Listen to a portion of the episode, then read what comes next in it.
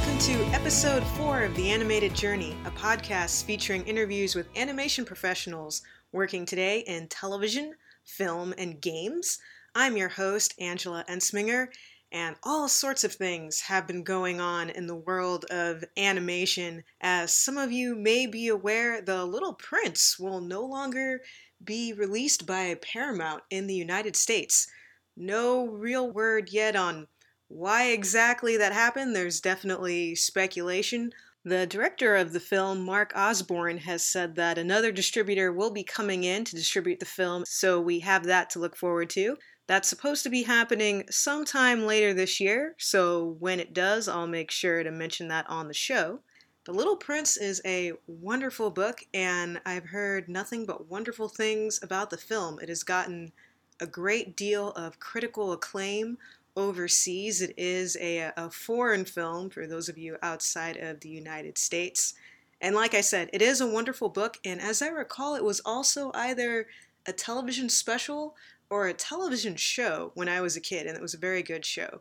So hopefully, we'll have a chance to see it in the United States sometime. Either it will be released, or there'll be a DVD or Blu ray edition, or it'll show up on iTunes in a year or so. So here's hoping for that. And also announced today was the Red Band trailer of Sausage Party, which is the, let me get this right, the Sony Pictures Entertainment release of a Columbia Pictures and Annapurna Pictures presentation of a Point Grey Pictures production.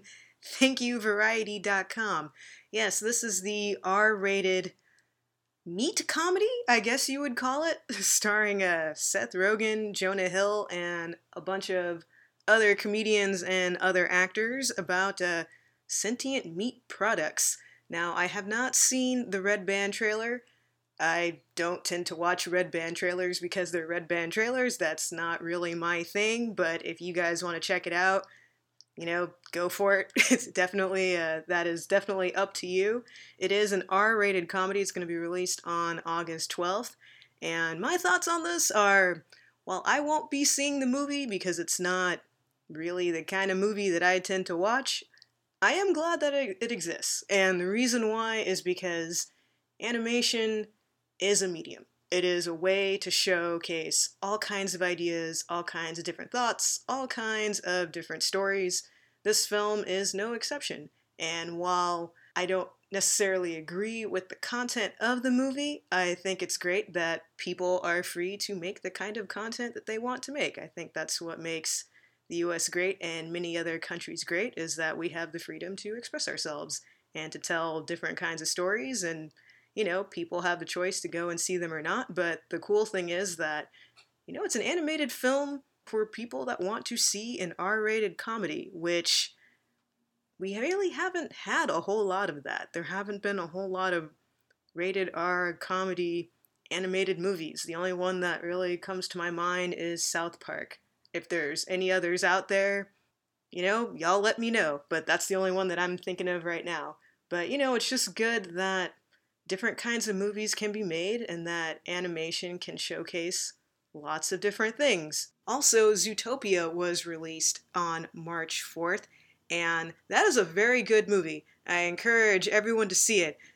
I was particularly impressed that Disney made a anti-prejudice and race relations culturally sensitive film with rabbits and foxes and multiple other animals. It's pretty impressive, as I'm sure most of you are aware Disney, and not just Disney, but all media companies, you know, they haven't always had the best track record when it comes to representing other cultures, other ethnicities.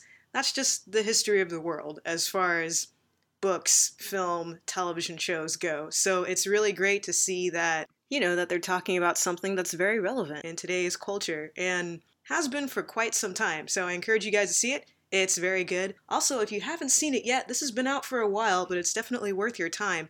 Kung Fu Panda 3. For those of you who are fans of the Kung Fu Panda franchise, it does a great job. I love the Kung Fu Panda franchise. I love Kung Fu Panda. I love the entire premise. I love that it's kung fu and action movies and animals. The cinematography in this movie is outstanding. The fight sequences are great, the animation is great, and the story is really good. It actually touches on something very dear to my heart, which is family and what makes a family. And your family may not be a traditional family, and that's okay. It's all about the people around you that love you and support you. And Po uses the power of his family and his community. And that's a wonderful message that, you know, your entire community can help you out. And it's a message that I would love to see in more films. So kudos to DreamWorks for that. If you haven't had a chance to see it, and if it's still playing in your area, definitely go and see it. Also, uh, the Peanuts movie by Blue Sky was released, and if you haven't seen that, you need to go and see it. It's great, especially if you're a fan, as I am, of Charles Schulz's comic strip, especially if you're a fan of, you know, it's the Great Pumpkin, Charlie Brown, or Charlie Brown Christmas. It's just a wonderful film. They did such a good job with it, and just such a good job of capturing not only the spirit of Charles Schulz, but just the spirit of what goes behind making you know, that story so great. And it's just very wonderfully made. You can tell that they really, really wanted to do the story and the characters justice.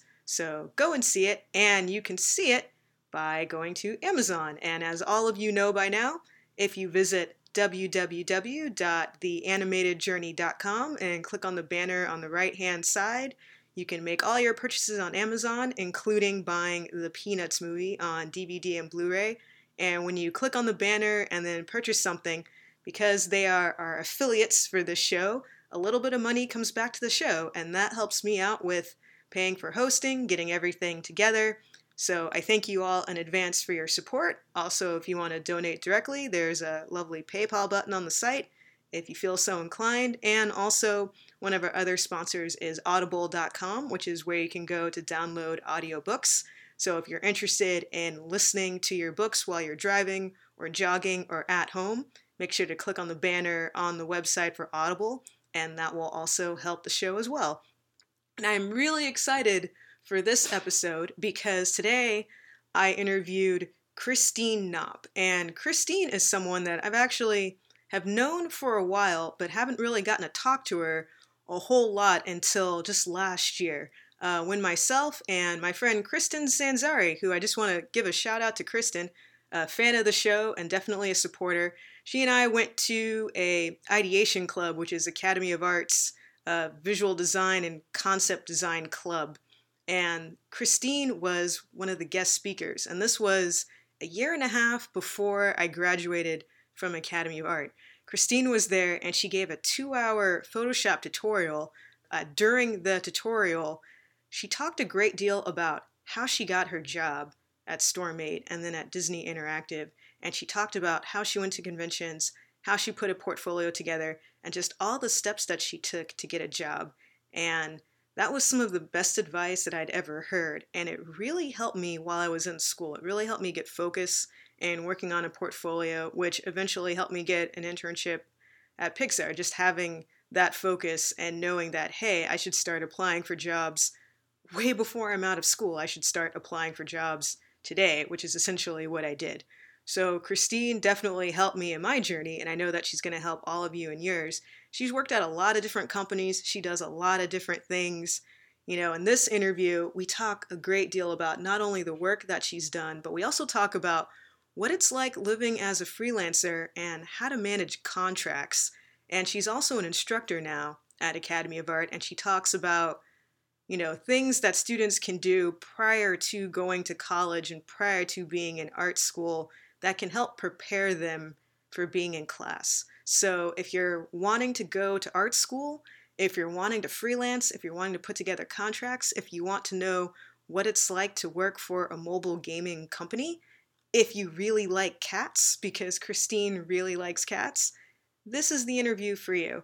So Hope all of you enjoy it. And without further ado, here is episode four interview with Christine Knopp. Hello, everyone. My guest today is Christine Knopp. Christine is a excellent artist and a really cool person. Uh, some of her notable accomplishments include working for game studios such as Storm8 and Disney Interactive. She's also a freelance artist who's worked on The Jungle Book and Peter Pan with Storytime Magazine. And she also recently created a children's book called Square Zair Pair. Am I pronouncing that correctly? That's correct.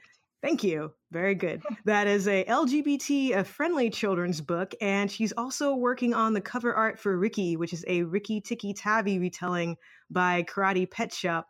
And she's also an instructor with Academy of Art University. Christine, thank you very much for coming on the show today.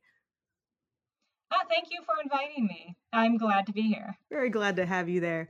So, I always like to start off at the very beginning of people's journey. So, tell me, where did you grow up and what were some of your influences as a kid? Um, I grew up in a very small and pretty insignificant town in SoCal. Um, it was called Yucaipa. There wasn't very much art there. There wasn't a lot of um, creative things in general. Um, as far as influences go, a lot of it was just myself. I always drew pictures, although I never had any interest in pursuing it. I would just find a little spot to hang out on my own, watch some birds, and doodle or write stories. And eventually, I wound up pursuing the art instead of the writing.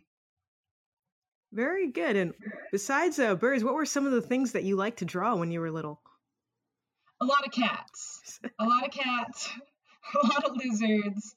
Um, and then as I hit high school, I think dragons. And that really was probably about it. I did not have a very versatile portfolio when I was younger, lots of fantasy, and of those three categories sort of mix match together. Very cool. And did you have any other like creative influence as well as far as like television or movies or magazines are concerned?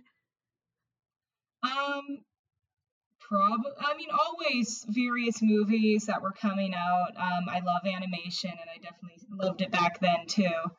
But I think a big thing was the internet. I was always looking at new, you know, artists, had artist friends, and I started to see that some of these people actually could make a living in art. There actually was that ability out there, and I slowly started to look into it. Excellent. So, your family, because we've had we had a conversation about this before. Your family's sort of like my family, where you were the artist in your family. Like the rest of your family, I know was like researchers and scientists, and mine's the same way. It's a lot of scientists and finance and engineer people. So, what was it like when you told your family, I'm going to go and pursue a career in art? Um, I honestly think they were a little scared at the same time though my my parents wanted to give me the ability to pursue something that they knew i was really interested in. They were just incredibly apprehensive and i definitely had a lot of push and pull on whether or not art school was too expensive if i should even bother finishing. On top of a lot of you know like make sure you stick with this job even if it's unhealthy because if you can't get an art job you need to have a backup and I did a few very unhealthy. I did a few, I made a few bad decisions with that mindset. Not that it's necessarily a bad one, but you have to have faith in yourself as well and not put yourself into an unhealthy situation. Just in that case. is that is very good um, advice. And how did you decide to go to Academy of Art? I honestly did not really research too much. That I wound up hitting Academy of Art because it was one. It was pretty much the art school that was far enough from home that I didn't have to visit my parents every week, but still in the same state. So I had in state tuition. I applied for several schools in California, mostly UC schools, actually, non art schools. My original plan was to minor in writing, and so I'd have that backup and major in artwork. But as we started visiting different schools, I went to, you know, Santa Cruz, Santa Barbara, etc.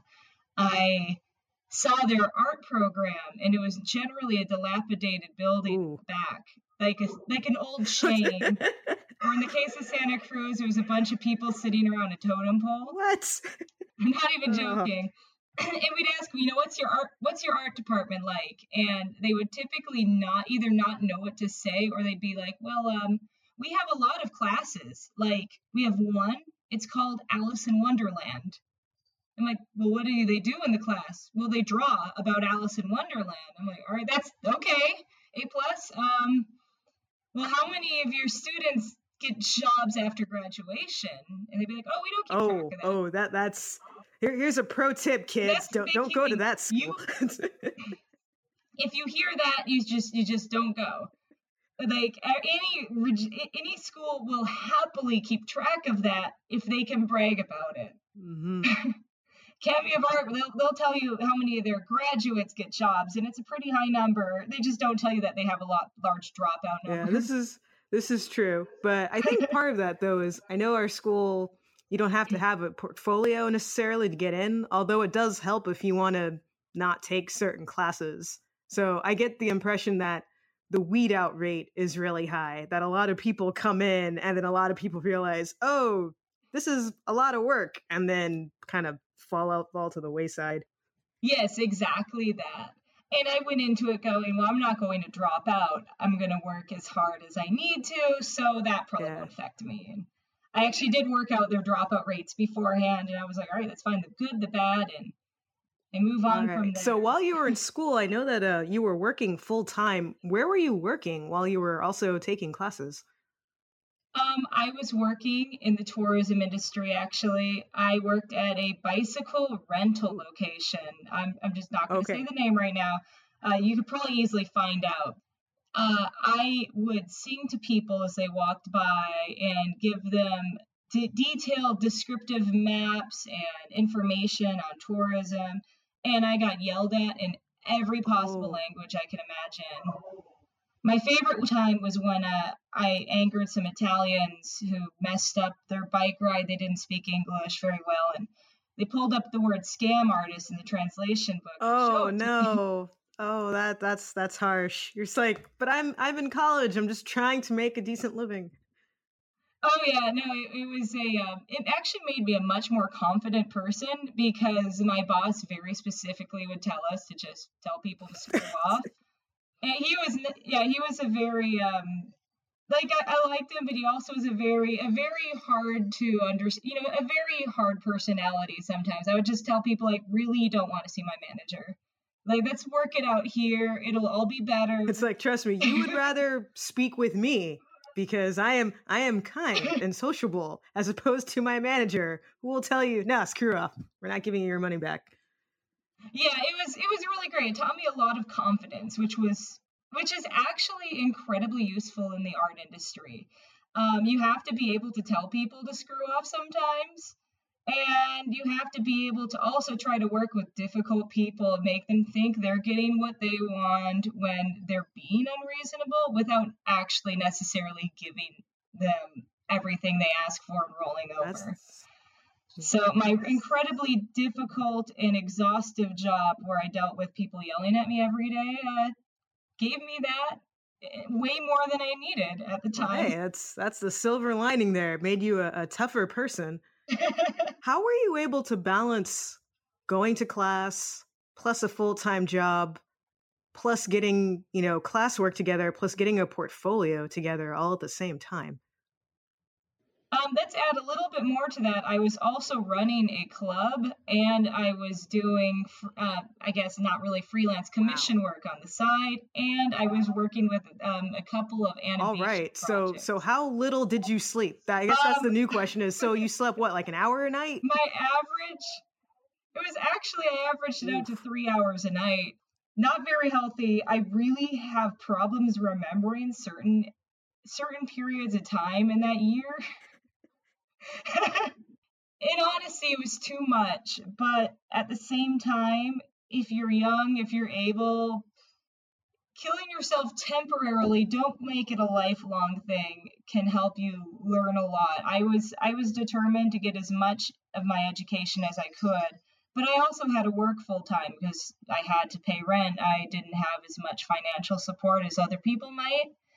And the one thing you could do, which is what I did later in my my semesters, where I realized I can't kill myself the whole time, was I just reduced my classwork. I decided I wouldn't graduate when I wanted to graduate.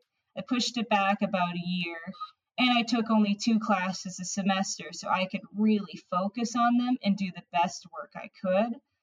And I, you know, I could still do the extracurricular work then without dying and actually getting some sleep every night.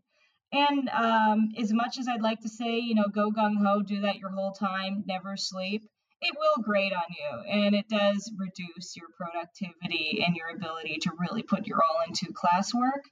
Uh, my last six months, where I was only taking two classes, um, I reduced my workload significantly. I was really, really able to focus on building my portfolio to a degree that I thought would get me hired. And I did. I got a job six weeks before I graduated.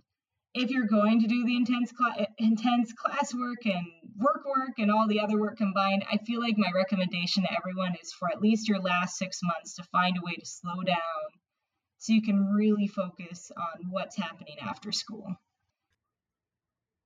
That sounds good. And we'll get to your first job six weeks before you graduate. We'll get to there in a, a couple of minutes here, but I want to go back and ask you about your commission work and also running organization. So, how were you able to find commissions while you were in school? So I primarily uh, just posted my artwork up on you know small sites like DeviantArt, um, whatever was big back then. I don't remember. Like I said, I didn't sleep very much just posted my artwork here and there, and I tried to do upload things frequently. And that's pretty important if you want to have any online presence is find all the sites that people are putting artwork up, put some of your artwork up. Instagram and Tumblr and surprisingly Twitter are pretty good uh, platforms right now too. Just do something at least once a week and people will kind of remember you. So I did a lot of smaller commission work, so an extra 100 bucks here and there ends up being helpful. That buys my art supplies for school. How did you decide how to price your items so that you were making a good profit and so that it was worth your time, but also would be something that people would want to purchase? Well, now I'm much better at that. I was learning back then. A big thing is to make sure you never underprice yourself. You have to ask yourself, how long am I taking on this artwork? How long is it going to take me to finish this? And if you're spending 10 hours on something, you're making 20 bucks. You're you're essentially making less than a Big Mac meal. Like you're you, you know you're paying yourself less than someone who works at McDonald's. Honestly, you're probably paying yourself less than people that stand on the street corner with a can. Yes. you're like, not that I recommend that. It's like there's other things. There's other ways. there's other ways.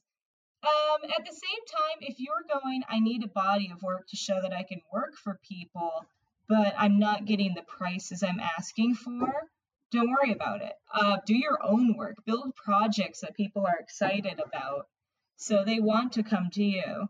And then optionally from there, find groups of people who are doing art trades. And that's what I started to do. I'd find groups where they were doing like I know I did one, it was like horse art trade. And I'm like, oh, I need practice at horses. And you just draw artwork for someone, Secret Santa style. You get some artwork in return, maybe. And um, it builds up a portfolio of you have done work with a deadline and a time limit for a person based on their their descriptive description and it sort of builds a pseudo commission portfolio that's one way to do it rather than charging 10 bucks and then you could charge more, and I just go, if people don't take my rates, that's great. I get time to do my own work, which I'll be able to sell as prints later, which I'll be able to use in my portfolio whenever. Because honestly, online, you'll get some commissions of like a green cat person. I don't know. That's not necessarily going to fit in your portfolio if you're trying to do, say, backgrounds for animation or something. And then also, you've done a lot of conventions. Did you start going to conventions while you were in high school and college, or was that something that you started doing once you were done with school? Um, a little bit of both. My first convention I ever went to was actually Comic Con San Diego, the big one. But I went when I was 17, which is in 2005, 2006, somewhere in that range, I think 2005. And I remember when I told people I was going to Comic Con, they were like, well, that's weird. Who goes to that type of show? Really? Um, yeah, everyone. Uh, people thought it was very interesting. They had never heard of it. It was it was a time like that that time has gone very um, quickly. yeah, and the Comic Con San Diego can be replaced with any of your local small Comic Cons now that it's a big phenomena. And I just walked around the artist area and I spoke with professional artists and I'd show them my sketchbook and ask them questions about what I was doing. And that turned out really helpful in a roundabout way. I ran into a guy who worked for one of the big comic companies. I don't remember.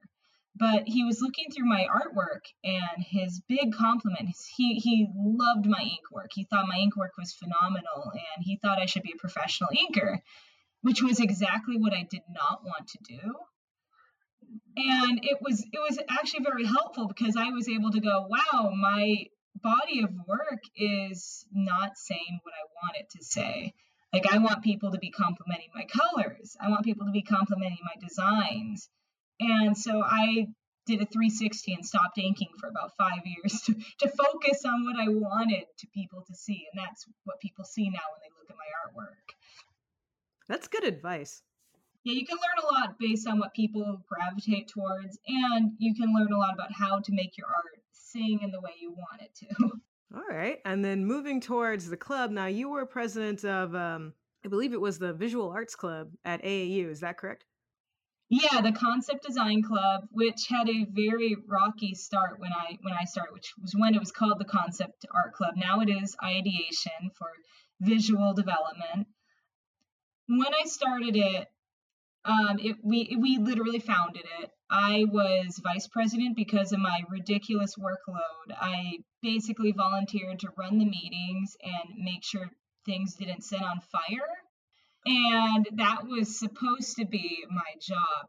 But my job wound up being a lot more because, again, rocky start. We were tracking, I, I was tracking our funds and making sure things were taken care of and trying to stop, you know, having surprise meetings where I found out someone decided to bring pizza into the computer lab. And I'm like, you know, our club will be disbanded. I was like the crazy lady trying to keep everything together.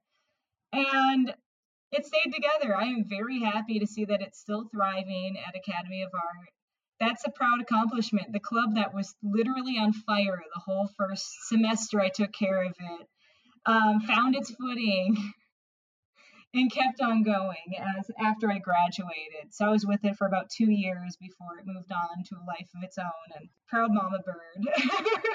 I remember I went to one meeting and it was actually a meeting where you had come back to school to talk. Because I remember myself and Kristen, we went to this meeting and heard you talk about how you had gotten a job and all the things that you did in school. And that really inspired us. And that actually helped us a lot for when we graduated because we saw what you were doing and realized okay, we need to get stuff together. We need to start applying for jobs today, not when we graduate, like right now, because both of us were about, I think we are a year or a year and a half away from graduating. And we realized, no, we need to like go home and right now just put together a portfolio like right this minute.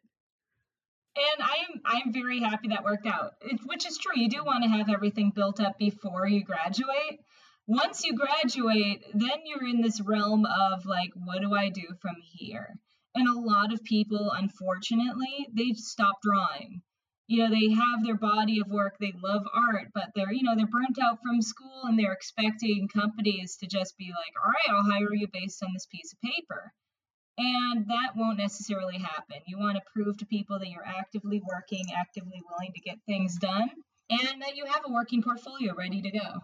All right, that's see that's that's solid advice. And you mentioned that you got hired 6 weeks out and that, you know, prior to that when you were talking with people, you realized what you wanted your portfolio to look like. What kind of jobs were you aiming for when you were creating your portfolio? Um, definitely more either character design, um, in general, just illustrative works. I wish I had a much more pointed portfolio. I was definitely a little frazzled coming out too, probably due to the excessive work. Um, I was aiming a lot for game studios though, because I knew there was a lot of work in the area I was in, and I didn't necessarily want to have to uproot myself right away. Um, and that's what I wound up getting. I got a, j- a, a job in the game industry doing design work for Storm8, um, which was a mobile game company. And I did a lot of design work on a game there, um, which was just mostly cute animals. Nothing, nothing really difficult, but it was definitely fun. Um, paid very well, and I used that as a sort of platform to leap onto my next job, where I did a lot more in-depth stuff at Disney Interactive. And how exactly did you get the job at Storm8 and then the job over at Disney Interactive? For Storm8, because I knew I definitely needed a job before I graduated, I needed a source of income that was not the tourism industry. And um, so when people talk about networking, it is very important. I didn't necessarily approach my interactions with everyone as a this is a networking opportunity. I just happily spoke with everyone, got to know a lot of people in classes and connected with them via Facebook or their art profile or whatever. And I stayed in touch with them. Um, it was a girl I took one class with my first semester on site, I think color and design. Um, we just kind of stayed in touch vaguely over the years and she I, she was posting about her work and i was just contacting a bunch of people like hey you know where are you working? What's up with your job? Um, you know i'm looking. Do you know where i should look? And as it turns out she, there was a job opening right there and because i contacted her they put me on a, a short list to get a uh, art test in. Wow see that that's great because I, I, think a lot of people they think, oh, I have to meet like some super famous person or schmooze people, and you know, it's really just about the people that you see all the time. You know, the people like right next to you are the folks that can often give you the most help. So that that's excellent that you just went ahead and just asked her for you know just advice. Yeah, and it's very good because a lot of these people that you know you've just gotten out of school with, like they're going to be very well aware of the struggles of a student trying to find work and probably a little bit more empathetic towards you than a 10, 15 year veteran who may have already forgotten what it felt like. I know, I mean, I try to do my best to help out everyone, but there's sometimes where I'm like, I'm already starting to feel old where I see students coming out of school and I'm like, wow, that was me. It's like a being a baby. you learn a lot very fast once you start working in the industry. For Disney, that was an interesting one where I didn't apply. They contacted me in what looked like the most unprofessional email ever. I thought it was a scam. This is it was just like a three line email without an introductory like hey i work for disney are you interested in working for disney and i'm like wow this is junk but i have a policy of responding even to what looks like junk just really simple like uh, interested in the work. This is my contact send me a message.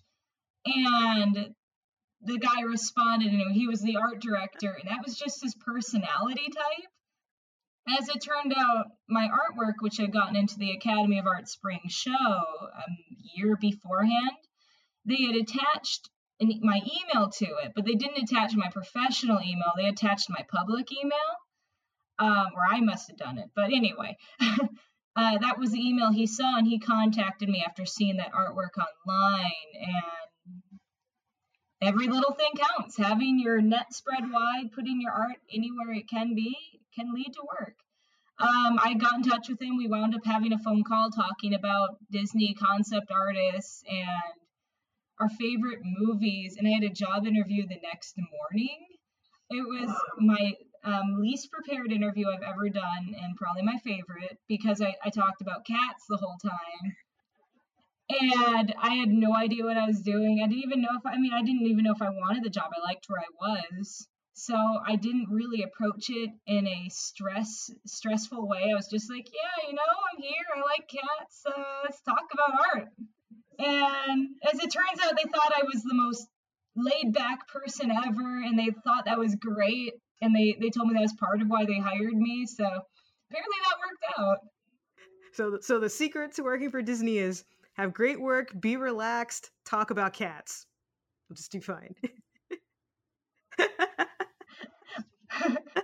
not sure that's necessarily working for everyone, but but it worked for me. I'd say that a key is be confident. Confident can help. Being confident in your work can help you relax. And in that case, my confidence was born from the fact I wasn't worried about getting the job. So I was confident with my work because I wasn't worried about whether it was good enough for that company. And it just helped me feel a little bit better during the interview. And then you, you know, you kind of just have fun, talk to the people, try to relate to the people you're interviewing with. In that case, we we were actually, you know, they asked me what I, what about me, and I told them I liked cats, and we all started talking about cats. So hey. that is really great. So, what are some of the projects that you got to work on over at Disney Interactive? Um, that was a very fun job, but unfortunately, being a part of the game industry, and this is very common with that industry, I worked for about two years on a game that never came out and is strictly NDA. But what I can say about it is it was a very Disney game and absolutely beautiful, and I was having meetings weekly with Imagineering and Pixar and um, I feel like it really fostered a lot of my artistic growth. Like I was doing building concept artwork and some character design and a big variety of very cool things that I can't show on the internet. But that did build me up as an artist, which I could apply that to my work I did outside of Disney, which is what you should do. If you're working a studio job, always work on your own stuff because a lot of projects don't come to fruition and you can't share your artwork you did on it. You have to have a portfolio behind you anyway. But after that, I worked on a, I decided to specifically choose a team that would have a project that I could share with people. So I did a smaller uh, game, which was just a word game called Words of Wonder, which was Eyvind Earle um, themed. It was really fun to do. I did background painting I had a very wonderful small team, and um, since it was public and successful, I actually have a body of work that I could put on my portfolio. but also, it was a fun project. You know, being able to research Eyvind Earle every day is is kind of like a dream. That is that is really good, and I especially like what you said before too about creating your own work while you were working at Disney so that you would still have your own work to show. And I'm curious when you're working full time on, you know, a major project and you're working with a team, you know, how do you keep your creative juices flowing and your energy going for your own personal projects once you go back home? Um, I know that's something a lot of people have trouble with, and I did too. Uh, my first six months having a professional job, I think I just played video games. Like, I got into Skyrim, and that was like 90. That was all my time off of work was just play, running around, battling dragons, and then I go back to work and draw all day. And you kind of can kill your creative juices by not drawing, actually you i think the big target is you kind of go it's my work i'm drained but really what it is is you've lost your kind of practice you're you're used during school you go home and you want to work more you have to work more you have homework and you're just so you're working so much in artwork that your free time is easily able to be pushed back into artwork in a studio job i feel like you tend to slow down a lot you are drawing but you're spending a lot of time emailing and having meetings and doing a lot of less creative activities. So you're not really in that like have to draw all day long mentality anymore. Um, the easiest way to create artwork after work is just say you have tell yourself to do it. Um, go home and dedicate 10 minutes to a drawing, or in the morning before work, do a warm up doodle. Uh, it doesn't have to be anything amazing, but creating that time for yourself will really push your creative juices later to work on artwork for yourself. Um, I also would take, you know, little bits of work here and there and again draw draw whatever fun thing I wanted to do or draw for someone else. Do um, I was working a lot on my own kind of personal uh, Kiki Doodle product, which is my branding. So my own prints, but also things like stickers and magnets and little merchandise. And those little things kept me busy too. All right. So then, how did you go from Disney Interactive to working as a freelancer and doing, you know, various magazines and children's book illustrations? Um, I feel like I had an interesting journey, and it's not necessarily repeatable by everyone, but the, the, the concepts behind it are important, I think. Um, so at Disney, near the end of my career, Disney Interactive was struggling a little bit. They had done a lot of large projects that hadn't gone through, so they had lost a lot of money. And we all kind of knew that there was going to be a major layoff. And I kind of wanted to be laid off. I wanted to work on my on my own pro- personal projects at that point. I was getting a little tired of studio work and really wanted to push my own work. But at the same time, I wasn't going to turn down a nice paying job that that I actually really liked. Um, so when they wound up doing their layoffs, I was surprisingly happy to be laid off because I had a nice severance, which I considered my really push my freelance period of time. And um, what I had been doing up to that moment, because we knew that was coming up, was I just made sure to be much more active online and offline, having my artwork um, net spread wide. Um, so, posting my artwork every possible place I could, tagging it appropriately, um, being active in communities, signing up for shows and conventions where I could actively display my artwork to be seen by people. And a big mix of all of that um, came together in the fact that, like, right after I got laid off, I put out on the internet, I wrote, Oh, hey, Facebook, I don't have a job. So uh, if anything comes up, let me know. And a uh, professor that I had had a few classes with was going on a trip. So he had me go into sub for him. And that was very great and turned into my Academy of Art job where I was offered a uh, position teaching and at the same time, I got another email from a from Storytime magazine where they had seen my artwork online and liked it and wanted to know what my rates were for a children's book. Just everything kind of both tumbled down and then raised up at the exact same time. And then from there, I moved off to Oregon to spend less money on rent and just again kept you know keep my net wide, talk to people at shows. Um, get business cards, send out emails, and I've been getting consistent work just by being active. Like I said, it's not really necessarily a this will happen to everyone. It's a have your work out there, have it easily visible, and take your time to speak with people and be open, and work can find you.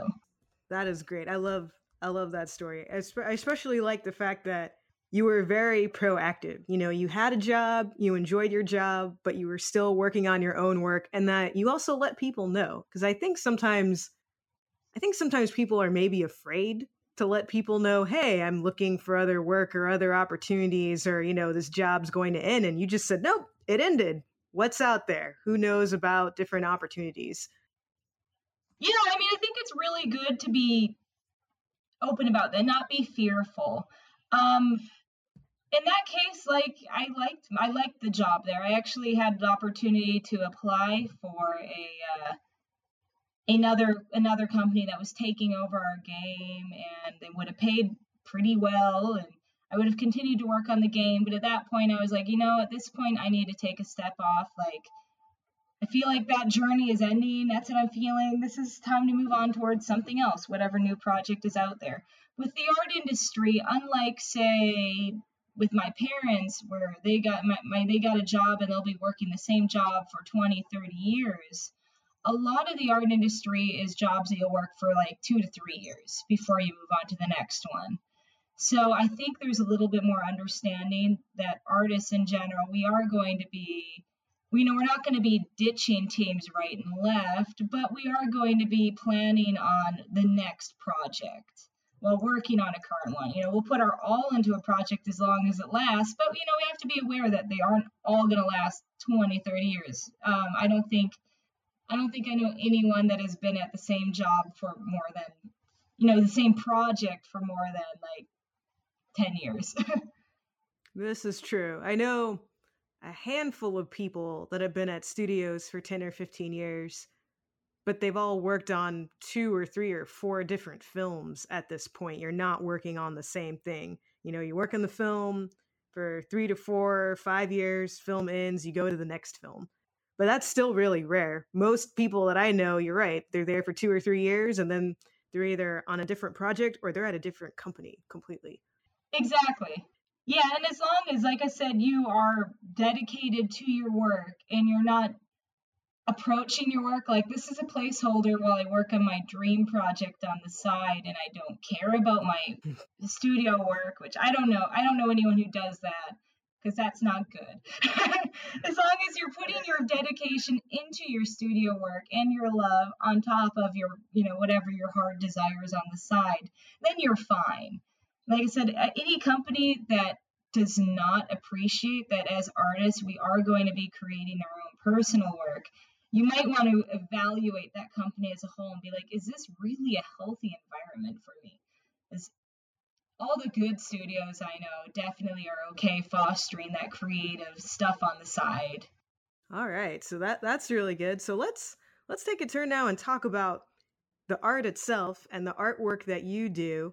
So I really like your art first off, which is besides the fact that you're a cool person, the other reason why I wanted to talk with you. And I just wanted to ask you about your process for how you create what you create. I found that your style is, you know, very colorful, very fun, lots of interesting shapes, and it doesn't look like other art that I've seen. And I just want to know what your process was for getting to your personal style and how you developed that.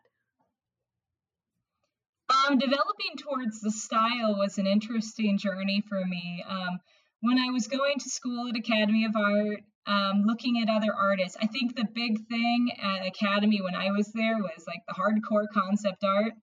So people would share books like Skillful Huntsman, or you know they'd share, you know they'd show off artists who are working for big studios doing these um, ridiculously realistic concept art pieces. And in my mind, I'm like, all right, that's what art is. Okay, I guess that's the thing. That's how you become good. And so I put a lot of work into my foundations, I think, and I was trying to build up this realistic concept arty style that just didn't work for me. Um, I've always been really drawn to heavily animated styles and shape design and colors and expressions. And I was trying to do these like overly rendered um, photo collage junk and not it's not junk like some people rock at it. For me it looked like junk. And my work personally. And it just took me a moment where i'm doing this and i fi- finally go what am i doing? This isn't what i like.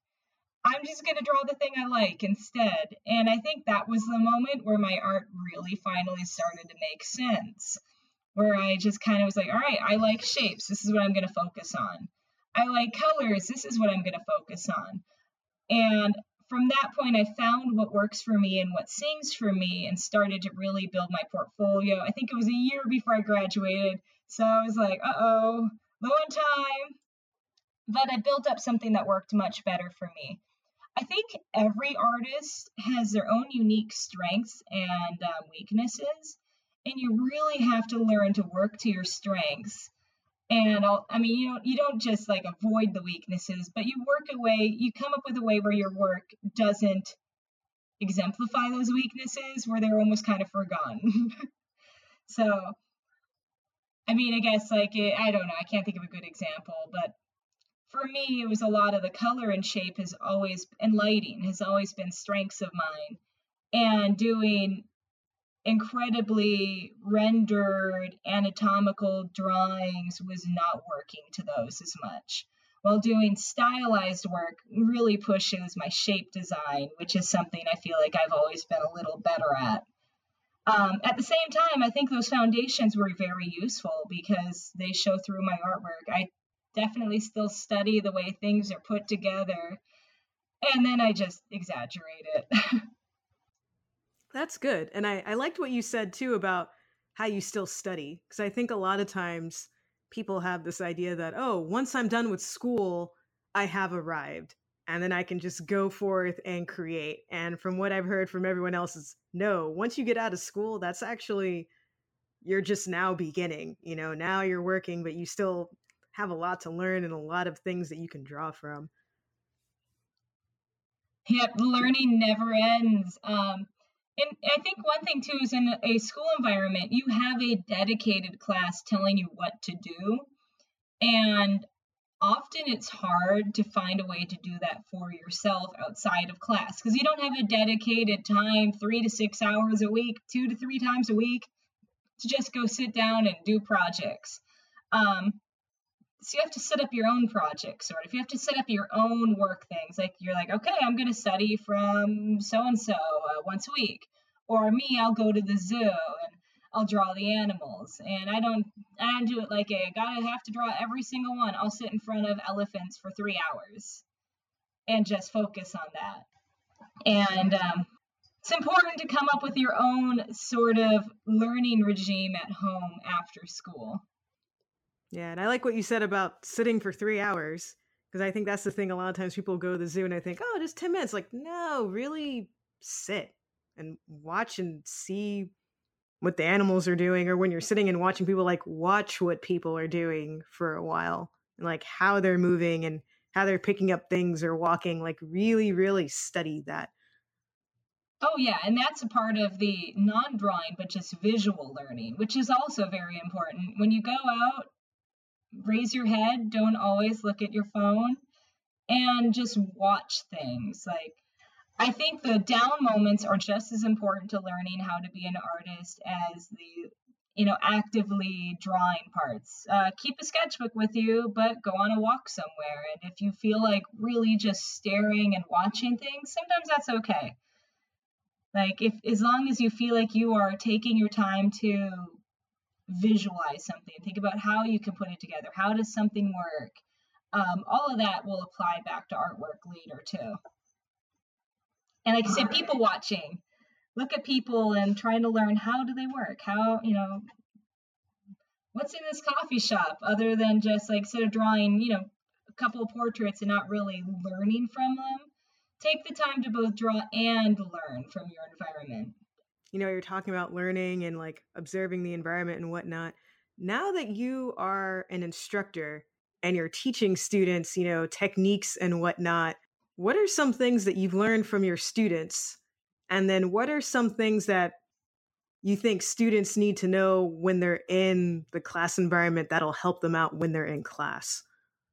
Um, from students, I feel I feel like teaching is great because you really learn not just the concept of something. Like you can be a rock star artist and a terrible teacher because knowing how to do something yourself is significantly different from teaching someone how to achieve the same thing. And achieving something isn't necessarily a step by step process, especially in artwork. You have to learn how every individual student or person will approach a problem, as well as the fact that their solutions may not be the same one you would come to, but that doesn't make them wrong. So I really I try to learn from my students and learn how every semester I can get them to learn concepts without necessarily taking away from what they're creating and their visions. I want them to all approach these concepts in a unique way and build a unique portfolio to them that works for them, but also still be aware of whatever the problematic thing that they have going on is what are some things that you think st- would help students before they get to school?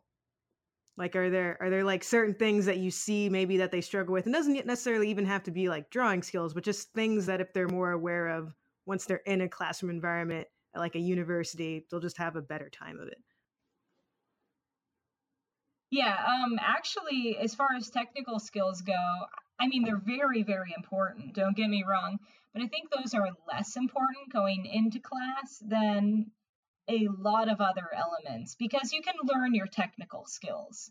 Um, what's very important is to one have an open mind which sounds obvious but a lot of people walk in going this is what i do and while this may be exactly what you're doing right then you may really love drawing anime or dragons or cats or cat people or whatever, you know, comics. You have to learn to try things that you may not be comfortable with because you might love that more. And the more you go, I'm not going to like something before you do it, the more likely you definitely will never learn how to approach it in a way that you would like. Um, I think every single project can be, I guess, worked around in a way that would be super fun for every individual, no matter how outside of their typical drawing skill set it is. You just have to be creative. And I think it's very important for people to approach this stuff in a creative way. Like if you get a poster project and you don't make posters, go, how can I make this more like what I do? All right, you know, for me, uh, I do book covers and illustrative, so I'm going to approach this like a book cover. Or um, if you're really into certain TV shows, like, all right, instead of making it a cupcake poster, how can I make it cupcakes for these particular characters from a show I like? Just come up with something kind of crazy and fun and approach in a way that speaks to you. Um, there's that, and also interacting with other students. A lot of students are very shy. They don't like to speak up and critique, they don't like to talk to the students around them. They get a very small group.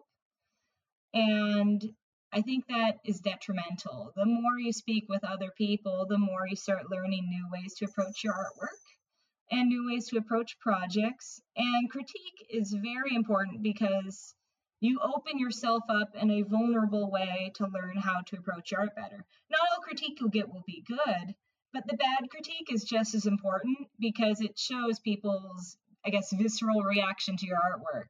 And what, what specifically are you teaching? Um, I'm teaching digital illustration. Um, it's sort of like an intro class, so it comes after the first digital illustration course, but this is really the first one a lot of my students even start to paint. One thing that makes interesting is that a lot of them, like I said, they've never painted digitally before. And the class itself is very highly conceptual. And I've actually toned down a lot of things because it was too hard for them, I think. Like it was asking them to completely learn a new style and subject matter. And I changed it into like, you have to study this new style, but you tell me what you learned from it rather than a try to copy it. Because trying to learn how to paint and trying to learn how to do a style guide at the same time doesn't create the best combination of work, I don't think. mm. Yeah, that, that's uh that's good that you've adjusted it for the students. And that that's that's got to be interesting too, like working with like so is it a lot of, you know, welcome to Photoshop, here's how it works. Welcome to Illustrator. And now we're going to get into artists and painting and styles and that type of thing? Yeah, although it's uh, Photoshop and Painter in particular. Ah, okay. Um, yeah, no, it's a lot of like this is sort of like this is how you use the pen tool. We're on the pen tool module. Um, all right, now this is how you do basic shading, and now we're going to do a background. so there's a lot of kind of throwing them a little bit into the deep end, and I just respond to what they're having trouble with by giving them tips and tricks. But I think it's good because the conceptual idea, the conceptual parts of drawing like I said, you can always learn the technical aspects, but without learning the concepts, you know, the concept, the conceptual aspects of like building a scene, um, how to design lighting, or how lighting can affect mood. All of that is how you make a drawing look good. The most well rendered, um, fantastically studied drawing ever can look incredibly boring next to an amateur drawing that has incredibly strong concepts behind it. Aside from teaching and you know some of your book projects that you're working on, what are some upcoming projects that you have in the works for 2016? Um, a couple of projects. I hope I will have the time to finish one of them. Is um, I'm working on a short comic and I'm also working on a children's book that's a collaboration between me and my boyfriend, who's from he's from Siberia. So we're doing a Siberian children's book together. Can I ask you uh, what it's going to be about? Can you can you talk about it a little bit? Um, yeah, so I'm going to keep it a little generalized since he's still writing out the stories. Um, he, when I mentioned he grew up in Siberia, I mean very, very northern Siberia, northeastern. And um, these are stories that the shaman would tell the kids around the fire. And Siberian stories, Russian stories in general, are, are a lot darker than a lot of the stories people tend to eat up nowadays. It, it's kind of like the old Grimm tales before they were modified to have a little bit less death in them. um, but they're very beautiful too. So I know the one he's working on right now. It the very beginning, it enters with a boy accidentally killing his father on a hunting trip. And that's just the beginning. it's like, and that's where we start, ladies and gentlemen. That that's fantastic. Yeah, and it's it's a lot about you know forgiveness and kind of like learning to accept yourself, but with with a kind of a lot more some darkness in it, but also a lot of like um, mystique. It's very pretty. They're very cool stories. Um, I'm excited to work on that. It'll be fun to do. We're just waiting for. I'm just waiting on Nikolai to finish the translation. So he is right. He wrote it out to himself in Russian, and now he's rewriting it in English. Wow, that is fantastic. And are y'all going to how are you going to publish it? Are you going to do it online or are you working through a publishing company? That one I definitely would be self publishing. Um, it's something I would like to keep my hands on. There would have to be a very high price for me to sell it. Um, it's I like having a few things under my belt that are specifically my own. Um, like Square Zair Pair, it's not my own. It was definitely done with the author, and he did almost every all the all the all the legwork. I did all the artwork, and like that one is kind of cool anyway because it, it was self-published, and so I'm allowed to take it to shows and sell it and talk about it without all the constraints that publishing something can have, where you're restricted on what you can share sometimes, or um, selling it. Like they're going to be selling it. I can't have it at my at my table most of the time. I mean, sometimes maybe, but not necessarily. And yeah, it's just a little different approach. Question about that as well, because you were talking about freelancing and working with other writers and such. How did you, and you mentioned that too, that some of it was trial and error, but were there any like online resources or books or classes that you took that helped you with contracts and finance and taxes now that you're doing freelancing? The Illustrator's Handbook, um, hands down. Uh, everyone needs that.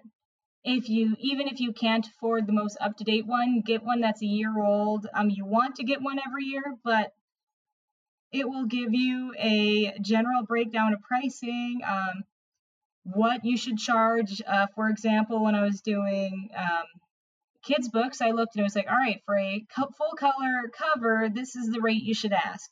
This is your per page rate. And I would use that to come up with an estimate for what to charge. On top of that, as well, things like um, doing the covers for comics that helped out too. On top of that, you also are going to want to talk to other people in the industry. Uh, keep connected with all your all your Facebook friends. Even if you don't use Facebook, just have it and add all of the artists you went to school with. So that way you can just send them a quick message if you ever need to, like, hey, um, I was asked to do a comic project. This is what they want to charge me. I'm not familiar with this industry. How are these numbers? So they can tell you if it's horrible and to run away, or if that's looking pretty fair, or if you need to give them a counter offer. All right. And how do you make sure that you get paid? Um, contracts, contracts, contracts, contracts. Always have a contract, even if it's a friend. Very important because I think almost everyone eventually winds up with a story where they just didn't do a contract for some reason or another and how much it bit them in the butt. Um, I have a policy where even boring commissions that are over a certain number, generally like 150 or 200, I give them a contract anyway. And if it's below that, you know, you link them to like a terms of service, which is not as official and will not hold up in court if there's a problem. But uh, any project you're doing, especially if you don't already have the money in your hand, you want a contract that says what they're supposed to pay you, how much, when, how revisions work. Um, you want something to say where if they ask you to completely repaint this project, that they have to pay you all over again. Um, typically, you'll have something that says how many sketch revisions are you going to do? Like, um, how do changes work once something's been approved? For example, I was working on a project and my contract states that like once um, the sketch phase has been approved, there's no further edits without additional charges. Doesn't mean I can't do it if they're nice. Like if they come back and like, you know, I just thought about this idea, and if it's going to take me a few minutes and I otherwise like them, I might do it. But it gives you an out if they come up with this terrible idea. If your client goes, I have an idea, what if we changed everything? What if you made an entirely new project from scratch? And that happens way more than you might think, sadly. And then you go, all right, that sounds great. Um, as for my contract, you're going to pay me another thousand dollars. And then surprisingly, they tend to like your work. It's like, oh, never mind. This is great. and it just it just stops. And half the time, uh, you know, this, these clients are not even they're not bad people. They're not like, how can I make your life a living hell? They're just excited about the work you've shown them and they need to be dragged back into reality every once in a while to be like, all right, you're the idea guy, but you have to stop. We've already passed that point. And if it's really important to them and it's difficult to work out, they'll still pay you. Like if they're good people, they'll be like, all right, I understand. I made you do all this work for nothing, so here's more money. And contracts, great for that. Also, if they don't pay you, it gives you something you can hold up against them. Like, all right, well, as per this contract, um, you're going to get a late fee or you're going to get this. And you just invoice them that, and half the time they'll find a way to pay you because it's there in writing. They don't want to deal with court. No one wants to deal with court. And so, if you're starting out and you have no idea what to do, um, you can find sample contracts online. Definitely, definitely, definitely, if you don't know how to write legalese or read legalese, find a person to read it and write it for you. Um, either A, pay a lawyer, or B, you know, the not is is not a secure way. You can temporarily have a friend who is familiar with that, maybe someone who is a law student, read uh, proofread it for you but if you're doing any project that has a high enough number, you're going to want to hire that lawyer because you do not want a contract that has a whole bunch of holes in it. Um, generally, bigger studios will provide you with a contract and you read the whole thing.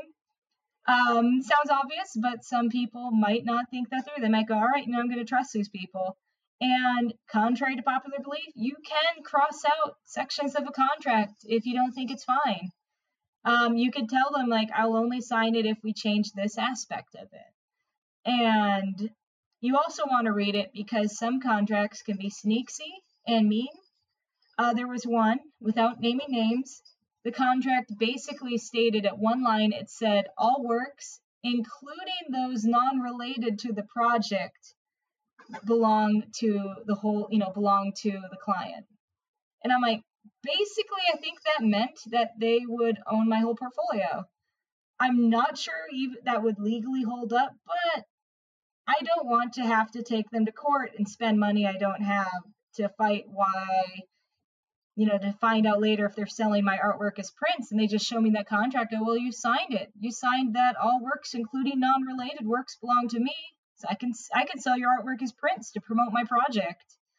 Uh, you want to be careful. Always read over contracts. If you have a hard, you know, if you're if you have a hard time reading, you aren't the you aren't the word person. You're the art person. Have someone who knows how to read those read them for you. Do you have a lawyer or a manager that helps you out, or anyone that you've sought out legal advice from, or have you been able to do all of this yourself? Um, like so far, I have done it myself with help from actually, like I mentioned, a, a friend of ours who is a law student. We have had we had him read over a lot of things, but like I said, as soon as I get a contract that's large enough that they are not providing me with one of their own, I'd say anything over over $4,000, I would hire a lawyer to do rewrite my rewrite my contract to be very professionally uh, and legally secure. Like as it is, um, I've had it proved enough by people that are in the know that it's fine for smaller things, but I would still pay someone who is definitely a professional in the copyright field for anything over a certain number. and then, as far as taxes go, have you found that is it just a matter of making sure you set aside a percentage for your taxes, or have you found it easier just to hire a CPA and have someone, you know, helping you handle that for you? Um, it'll that will depend on the individual. For me, I'm not looking forward to this tax year. It's going to be my first year with very little extra income, almost all freelance, which means I'm going to be paying more taxes this year. Um, if you're working a studio job, and also doing freelance, you can look forward to a really nice tax return instead. Um, keep all your receipts. Almost everything is a write off as an artist. And you want to write off as much as possible to keep those taxes lower. And say, um, when you're doing a studio job, um, since you're paying taxes in, if you're doing freelance on the side, everything you're doing for that freelance is a write off. So if you're traveling for a show, your travel fees, your hotel fees, um, even your food is a write off. And certain things where if you're traveling and you're doing something art related, like going to the zoo is a tax write off for me because I'm actually doing artwork there. When it gets more confusing, sometimes it's just easier to hire someone. Thankfully, my boyfriend's really good at that, so I make him do half most of my taxes. I just organize everything. It's like I'm gonna have it organized. You're good with taxes. Here you go. Have fun. Yeah, this year I think we're hiring someone because we moved to a new state. We did I did all the full-time freelance. I did a ton of mm-hmm. shows. I'm also teaching, but teaching is through a different state. And it just goes on and on. It seems like a mess. So No, but that makes sense. And then speaking too about moving to a new state, you mentioned that you moved, you know, to help save rent and to help cut down costs. And it sounds like that's worked out great for you with freelancing and being able to teach. How did you decide, you know, Oregon is a good place for us? In my case, um, I moved near the Portland area, and the Portland area has a huge freelance comics and creative creators. Um, there's a whole bunch of people who are really into the arts who work full time freelance out here. So there's a huge network of artists to connect with, which is really fantastic. And there's a lot of the creative industry. I guess not industry. The industry is not out here. There's all the creative people who work in the industry. A lot of comic creators, like I mentioned, and a lot of people who do shows and then do freelance illustration. So we actually have a meetup of artists. We meet up every week at a Starbucks and we'll talk about what's going on with us, shows, or just do artwork together. Um, there's a lot of mini shows. I'm doing one in a couple of weeks here. It's run by a community center that focuses on teaching little kids artwork, and all the kids are putting it together. And a bunch of artists are just going to have tables up for like four hours. And I guess we'll just talk to people I don't even know what's going to go on there, but it's fun, so I'm going. It sounds really great. Um, I sometimes actually tutor kids out here. There's a lot of interest in the arts, and it just really feels like a creative place. So for me, that was very important. There's the right mindset to be a freelancer out here. And um, otherwise, like I said, it's significantly cheaper. I came from the Bay Area, so um, my rent was is the same out here as it costs for me to be splitting an apartment with six people. So, and I have my own two bedroom now, and I have a garage. So I'm like, all right, this is way nicer. I don't live with tons of people. I um, have my own space, my own office. There's no one playing electric guitar behind me. This is all good. But every person would be an individual. Like the industry you might want to move somewhere where the industry is um, for example i said the industry really is not here i'm going to have a really hard time if i wanted a studio job and i'd probably have to move again most of the studio work is in california and southern california in particular there's a lot of game studio work in san francisco But um, that's not it. There's a lot now in Seattle. There's a lot in Denver, starting to be. There's a lot in um, Texas. There's stuff in New York. I mean, there's stuff everywhere. It's just certain areas tend to be bigger hubs for industry work. And you either follow that, or if you do freelance, you find somewhere where you feel like you can be creative and happy and just realize that it tends to be a little bit harder the farther you are from the industry. Do you think that one day you'll want to have an industry job, or is your focus on purely doing freelance for the duration of your career? I feel like I will do what whatever doors open, I will look into them and see where they lead. Um, I am very happy where I am, but I'm not adverse to studio work. I just really needed I'd say I needed a bit of time to decompress and find what I wanted to do, which is why I went after the freelance full time, and I'm very happy doing it. But uh, I don't like to close doors. I like to leave them open and see, you know, what happens. I I love the animation and illustration industry, and I'm happy to always do new things and keep stuff energetic. Sounds great. So, do you have any parting thoughts for our listeners, either?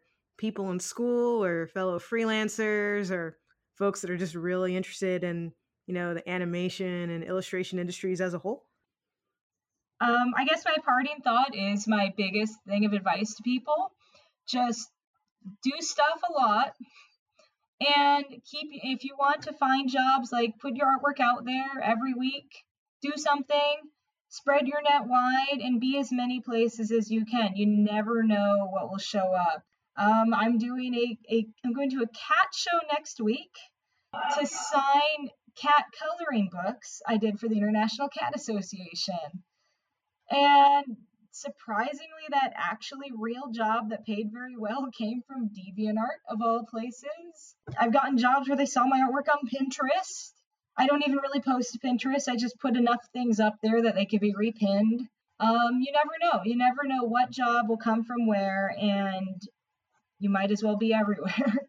Excellent. So, speaking of being everywhere, where can people find you online? Um, you can find me online just about anywhere that artwork is posted. My handle is Kiki Doodle, K I K I Doodle. I'm on DeviantArt, Instagram, Kiki Doodling on Instagram. I'm on Twitter. I'm on Tumblr.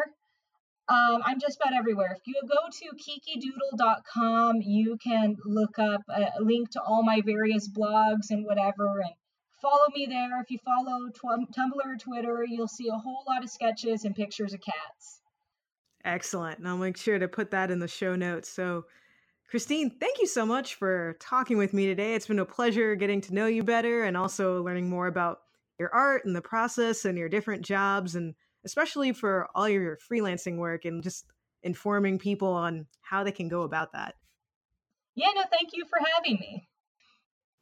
And there you have it. Thanks again to Christine Knopp for being a guest on the show. And as always, I will put links to all of Christine's websites in the show notes so that all of you can check out her work. And you can also check out the links for the show by visiting www.theanimatedjourney.com by visiting the show's Twitter handle, which is at animjourney, and by visiting us on our Facebook page. And also, if you'd like to see what I've been working on, you can check out at Sketchy Soul on Twitter, at sketchy underscore soul on Instagram, uh, www.sketchysoul.com online, and also you can check out Sketchy Soul over on Tumblr. So thanks again for all of you for listening. Really appreciate your support and tune in next week for episode 5. Until then, be encouraged and have a great day, everybody.